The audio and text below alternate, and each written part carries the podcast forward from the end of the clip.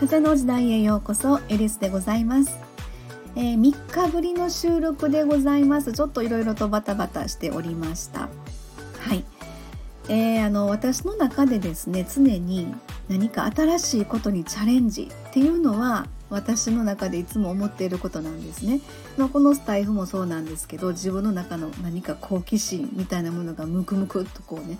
えー、湧き起こるっていうそんな感じなんですがあの、まあ、いざ新しいことにね手をつけるとそのことがある程度形になって稼働し始めて定着するまでの間ってなんか落ち着かないんですよね。で今回ですね実はあのサイトの方で有料のコミュニティサロンっていうのを立ち上げたんです。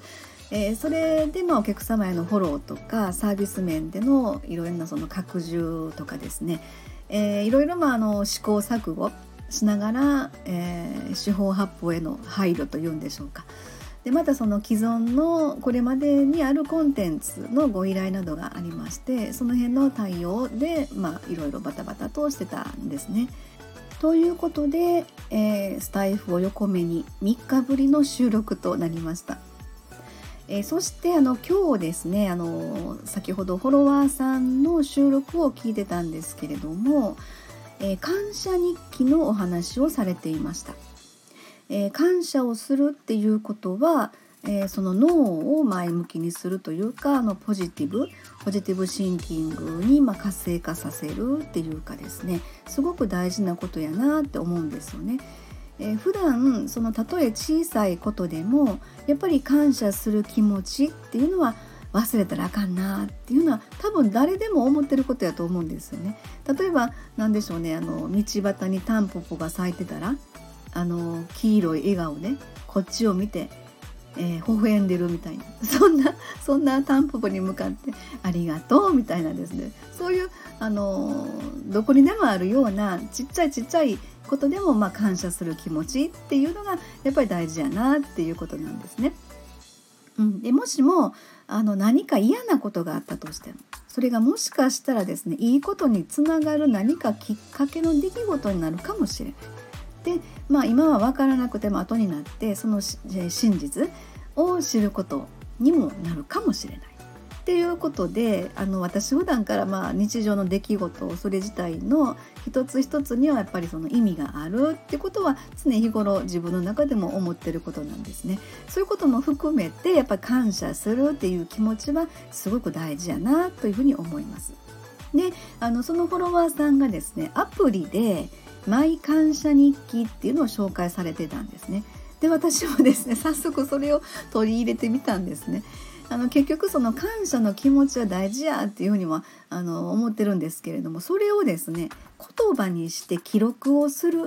でそれをもう一回あの夜寝る前にもう一度その感謝の思いで、まあ、書いた言葉を見直すっていうんですかね。あのもう一回そのその時の感謝の気持ちが湧いた、まあ、心模様っていうんですかねそれを脳みそに映し出すっていうんでしょうかねその言葉からね、えー、もう一回その心模様模様をこう広げるというかそれを夜寝る前にやることが大事なんだっていうことで言われてました。で私も今日からですね毎感謝日記を始めようと思ったんです。で今日の1日目はえー、まあ、この感謝日記に出会えたということで書きました。えー、昔ですね私があの自分のメモ的に使っていたあの日記がありましてえー、まあ、それもアプリやったんですけどそれは本当に自分の本当独り言みたいなことでいいこともあのそうでないことも書いてたんですけどもねこの「マイ感謝日記」のアプリはですね SNS になってるんですよ。で私が書いたこの「この感謝日記に出会えた」っていうこの言葉に「いいね」がついたりとかですねコメント書けるようになってるんですね。あのなんか面白いなと思ってそこでまたあの何か新しい出会いがねあれば面白いなと思ったりするんですけども、まあ、それがあの外に出せるか自分だけの設定にするかっていうのは選べるんですけども、はいまあ、そういうマイ感謝日記を続けることで、えー、心の成長にもあのちょっと大げさかもしれないですけどつながるんじゃないかなと思ったんですね。なんでかって言うたらその感謝日記を書くために感謝の出来事に意識をするんじゃないかなって思うんです。えー、ネガティブ思考の人も何かポジティブに考えようとするんじゃないかなとそしたらやっぱり思考の現実化ってよく言われてますけどもそのいい波動の引き寄せにもなるんじゃないかなよくよく考えたら感謝するっていうのはいいこと尽くしなんですよね。でもやっぱりね人間ってあもちろん感情の動物なのでやっぱりいろいろあるんですよね。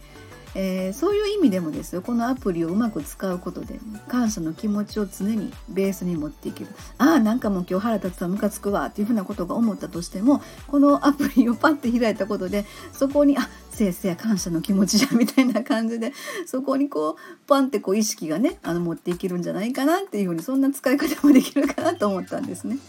はい、あのぜひ皆様も、まあ、感謝をするだけでなくですねそれを記録するっていうことが大事やってでまたそれを夜寝る前にもう一回見て、えー、脳みそにそれを映し出すっていうかそのことがすごく大事じゃないかなっていうことですよね何かあの新しいワクワクを引き寄せるかもしれませんのではい、えー、私もちょっと続けてあのやってみたいと思います。え今日はこの辺で終わりたいと思います。風の時代目に見えない真実エリスでございました。ありがとうございました。